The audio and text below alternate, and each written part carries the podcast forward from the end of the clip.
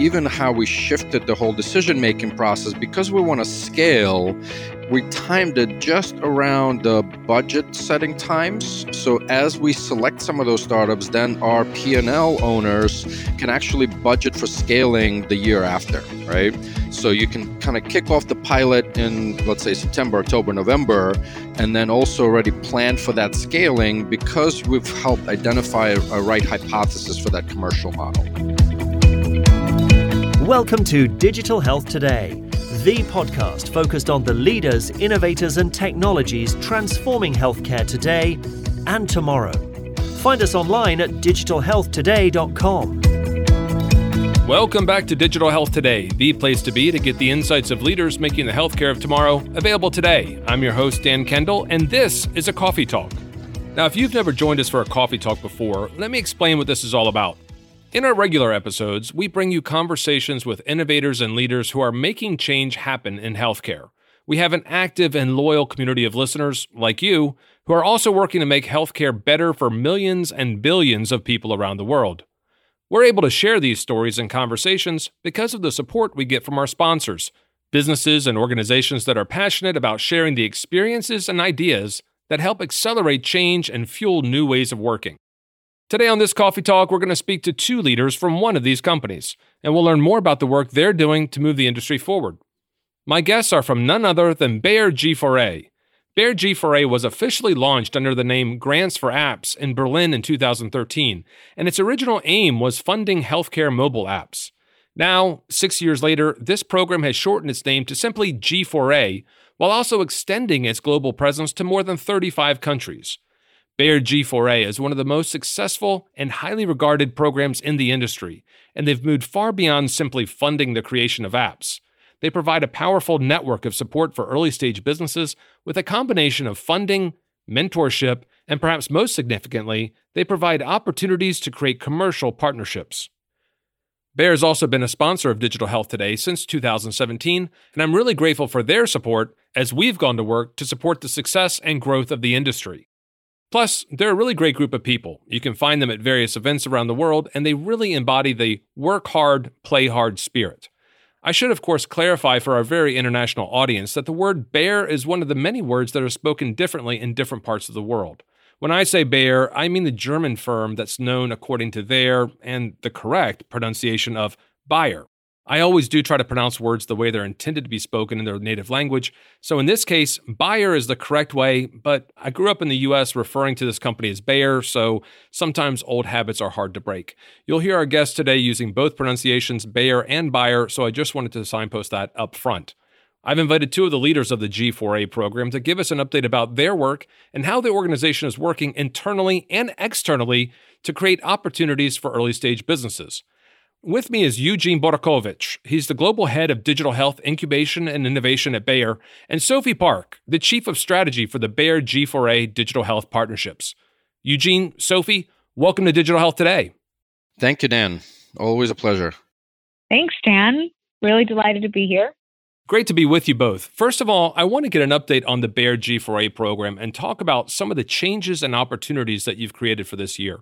This is a program that's been going since two thousand thirteen, and last year, two thousand eighteen, there were three different programs that you launched throughout the year. It seemed like for about six months of two thousand eighteen, there were opportunities for businesses to apply to programs that were in place. I won't go in and describe each of them here, but each of the G four A branded programs last year seemed to provide different opportunities for different kinds of businesses based on their commercial stage and their area of clinical or technical focus. Now, all that's changed this year, and there's one call for applications, which is open right now. The applications can be made until May thirty-first by visiting g four a dot health. So tell me about the changes that you've put in place and the benefits of what that means to the startups that are interested in participating. Yeah, you know, Dan, you're absolutely right. I mean, we used to run three separate programs last year, three different applications period. And the biggest thing that's changed this year is that we now, we've essentially merged three different programs into one with two tracks, growth and advanced. So what that entails is now as we are focusing more on our bigger vision, which is changing the experience of health, we've come to fully realize that, you know, healthcare does not separate itself from consumer health or pharma. Healthcare is healthcare at the end of the day. And we're now looking for these companies to partner with us. And what's great about it is that this year, we are actually guaranteeing some sort of a collaboration or a commercial partnership or a project partnership uh, with Bayer to these companies that actually come in through our program this year. Indeed. And uh, we actually kind of joke around that we run the team almost like a startup. And so it is important for us to continue pivoting. And of course, while, you know, there's never an absolute guarantee, meaning the startups still have to go through that due diligence process with us, what we felt, and part of the reason for the change is that, you know, we had we kind of grown organically over the years. And, you know, last year, just in the between the Berlin and U S programs, we had the early stage accelerator, we had the deal maker, we had the generator. There was a lot of confusion. And one of the things that we kind of heard loud and clear is that the world doesn't care how we at Bayer set up. And so for us, it was important to kind of have one way in for the startups to simplify their life, and there uh, to choose the growth track or the advanced track. Wow. So all that's really been streamlined down from three programs, and it's consolidated into one program with two tracks, the growth track and the advanced track. Now, I want to understand those a little bit better. Let's dive into a little bit more about the details of those two different tracks so I understand what that means for startups and companies that may be interested in the G four A program. My impression is that the growth track is for companies with just little more than a minimum viable product.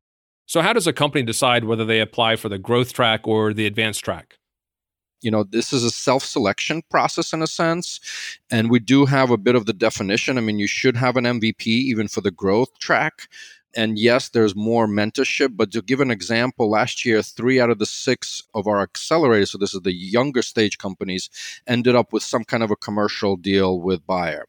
On the advanced track, we're already seeing some applications flowing in, and this is, you know, I'm just seeing some late Series A, even some Series B startups, because we are looking to actually scale the relationships with a hypothesis of a commercial and business model behind it. Okay, great. So I'm clear. So the advanced track is for companies that are a little bit more advanced with a product on the market and who are ready to scale. And the growth track is for companies that have at least a minimum viable product. Now, Eugene, it sounds like your team has really done a lot to develop G four A and to facilitate these commercial agreements and letters of intent. And I'm sure there's a lot more that happens behind the scenes to make this possible. I really love that you've created these opportunities for businesses, but there obviously has to be some commercial imperative for Bayer and some commercial benefit. What's the primary goal of the program, and how do you align the corporate interests with those interests of scrappy startups? From one perspective, the goal is to get an L O I at the end of it, uh, but behind it and how we shifted the whole timeline and the depth of the due diligence that we do in what we call our identify phase, which is going to happen after the summer, we're actually really looking to get deep knowledge and due diligence into the companies themselves, but even more so and more important on the inside of Bayer, instead of just signing the letter of intent, the goal is actually very quickly to convert it to commercial contract. And so a lot of that due diligence on the business model, commercial model, go-to-market model will be done during that time frame, actually together with the set of startups that we pre-select for the final decisions for growth or advanced track. Yeah, so it sounds like you have your work cut out for you. And one thing that will make the whole process better and more productive to everyone involved is to really attract the best companies to apply and give them the opportunity to really stand out right from the beginning, right from the point where they actually apply to be a part of G four A. Yeah, and what, one quick comment on that. Uh, we've actually extended the application process, meaning it is uh, probably a lot more complex. We're asking some of the tough questions, including, you know, your real plans, you know, which countries you operate in, where do you want to scale? Because again, we're serious about starting to scale these relationships. So it's important how it ties with that particular startup strategy. And so I think there's something like sixty-five questions all in all. Of course, a lot of it is kind of the basic demographic, geographic, but pay attention, you know, to what you put in for your team, for your go-to-market strategy. Strategy, be upfront. So we've made it a bit more complex, which is actually what's driving us now is not the number of applications this year, but it's really the quality of applications. Well, I think that the fact that there's more work to do at the beginning will help companies self-select, since not everyone is prepared to do the work, you know, to make their own luck, so to speak, by putting forward their efforts and making a great application. So that makes it better for the companies that know they have something to offer, as well as something to gain from being a part of the program. Speaking of which, I mentioned at the beginning of the program that the companies that are selected will benefit from funding, mentorship, and potentially a commercial relationship with Bayer. So what can you tell me about the funding available for companies in the growth or advanced tracks? The growth track is a convertible note between fifty to one hundred K. The advanced track is just project funding, no strings attached, um, fifty to one hundred K initial funding from us. And it's also matched by the Bayer business. And Sophie, you also mentioned that some of these changes are being driven by the bigger vision at Bayer, which is on changing the experience of health. And aligned with that, part of what G four A has done this year is you've identified some key challenge areas that you're looking for partners to help you solve. Can you describe some of those? Absolutely. So a lot of the information on our challenges can be found on g four a dot health, but we are looking at a variety of challenges this year, um, which includes, you know, cardiovascular, radiology, uh, pulmonology. And this year we also even added a global health challenge in there as well to look at more emerging markets and high growth areas. It's great to hear that you're looking for solutions that apply not just to Western health systems and the business models that already exist there, but that you're also looking for really innovative solutions that can help serve underserved populations and regions. How many companies will you select for the two different tracks, for the growth and the advanced tracks uh, that will enter the program? To be honest, we're still kind of looking at this. We're probably not going to change anything significantly from the growth track perspective, which in the past we've accepted in, you know, the typical accelerator um, between four to six. I, I think that will stay very similar. On the advanced track, it all honestly depends on, um, you know, we do have seventeen challenges out there. If we can find one company to partner with for each one, absolutely fantastic, and, you know, up to fifteen. Now, this is a global program that's open to companies around the world. Do the companies you select need to relocate to Berlin to participate? So for the growth track, we do offer, but it is not required, that they come to Berlin and spend some time here for about ninety days. We do offer that workspace here. For the advanced track, we understand that, you know, you, these companies probably have more clients and need to be in different areas at all times. So they're not necessarily required to stay here. But obviously, you know, when there are bigger project meetings and such, we do require them to be here. Well, that's really good to know, because, you know, it can be a big benefit for organizations to be co-located, but it also seems that you recognize that it doesn't always work for everyone at every stage. So sometimes there are professional or personal situations that don't really facilitate a three-month relocation to a new country or even a new continent. So it's good to know that you're creating these opportunities to connect these leaders and organizations with the leaders and resources inside Bayer. I imagine there are a lot of other improvements that you've made to make this program better. So for other leaders that are working to help foster innovation and partnerships, can you give any other insights or lessons that you've learned that have made G four A most effective? Yeah, you know, it's interesting because we kind of define, at least our partnerships um, is the bridge uh, between the innovators and Bayer. And if you think about, there's the landmass on both sides. And so I would almost say it's equivalently important to listen to the market and what, for example, we've seen. I mean, the whole market is maturing. You know, just to give you one little concrete example, even how we shifted the whole decision-making process, because we want to scale, we timed it just around the budget setting times. So as we select some of those startups, then our P and L owners can actually budget for scaling the year after, right? So you can kind of kick off the pilot in, let's say, September, October, November, and then also already plan for that scaling because we've helped identify a, a right hypothesis for that commercial model. So it, it is a completely a combination of what the startups wanted to see from a large organization like ourselves, which is simplicity in the process and concrete and transparent feedback. Uh, but also on the inside is, um, you know, how do we kind of fit into our, you know, A, the budgeting cycle, B, the strategic imperatives, um, you know, C, from resources perspective, and, you know, the list goes on. And it's clearly working. This is a completely new sort of model that you're putting in place, and it's having a real impact for startups, but it's also having a real impact on Bayer's business, and that's why you're continuing to put so much effort and resource into developing this. What's the latest figures about how many companies have gone through the G four A program? By the way, one key thing that I didn't mention, uh, we have the G four A family around the world. You know, we have the accelerator slash incubators running in Shanghai, Moscow, Istanbul, Tokyo, Seoul. And so when we look at our portfolio and how we define the portfolio, this is not a typical, you know, venture fund portfolio. We have about one hundred fifty companies that either A, went through our accelerator somewhere in the world, or B, got a letter of intent, or C, got the letter of intent and a commercial deal. And it's about one hundred fifty companies around the world that have gone through that, with roughly twenty percent conversion uh, ratio to actual commercial models. And I imagine that as Bayer, as a business, has embraced the G four A program, that the success ratios are continuing to improve year on year. And also, frankly, the quality of the startups is also improving as the industry becomes more focused and competitive and more developed. So can you share any information about the trends that you're seeing year on year on this program internally? Yeah, so we launched the commercial program in two thousand seventeen. Um, so the first year in seventeen, we had about over thirty challenges, I think close to forty challenges listed.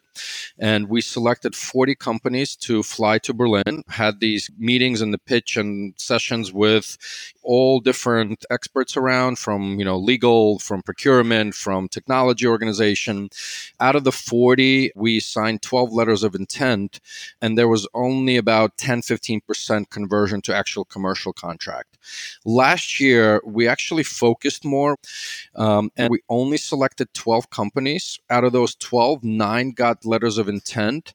And out of those nine, we're at about forty percent conversion ratio to actual commercial contracts. And the interesting part, what we did last year, you know, startups get to pitch to large corporates all the time.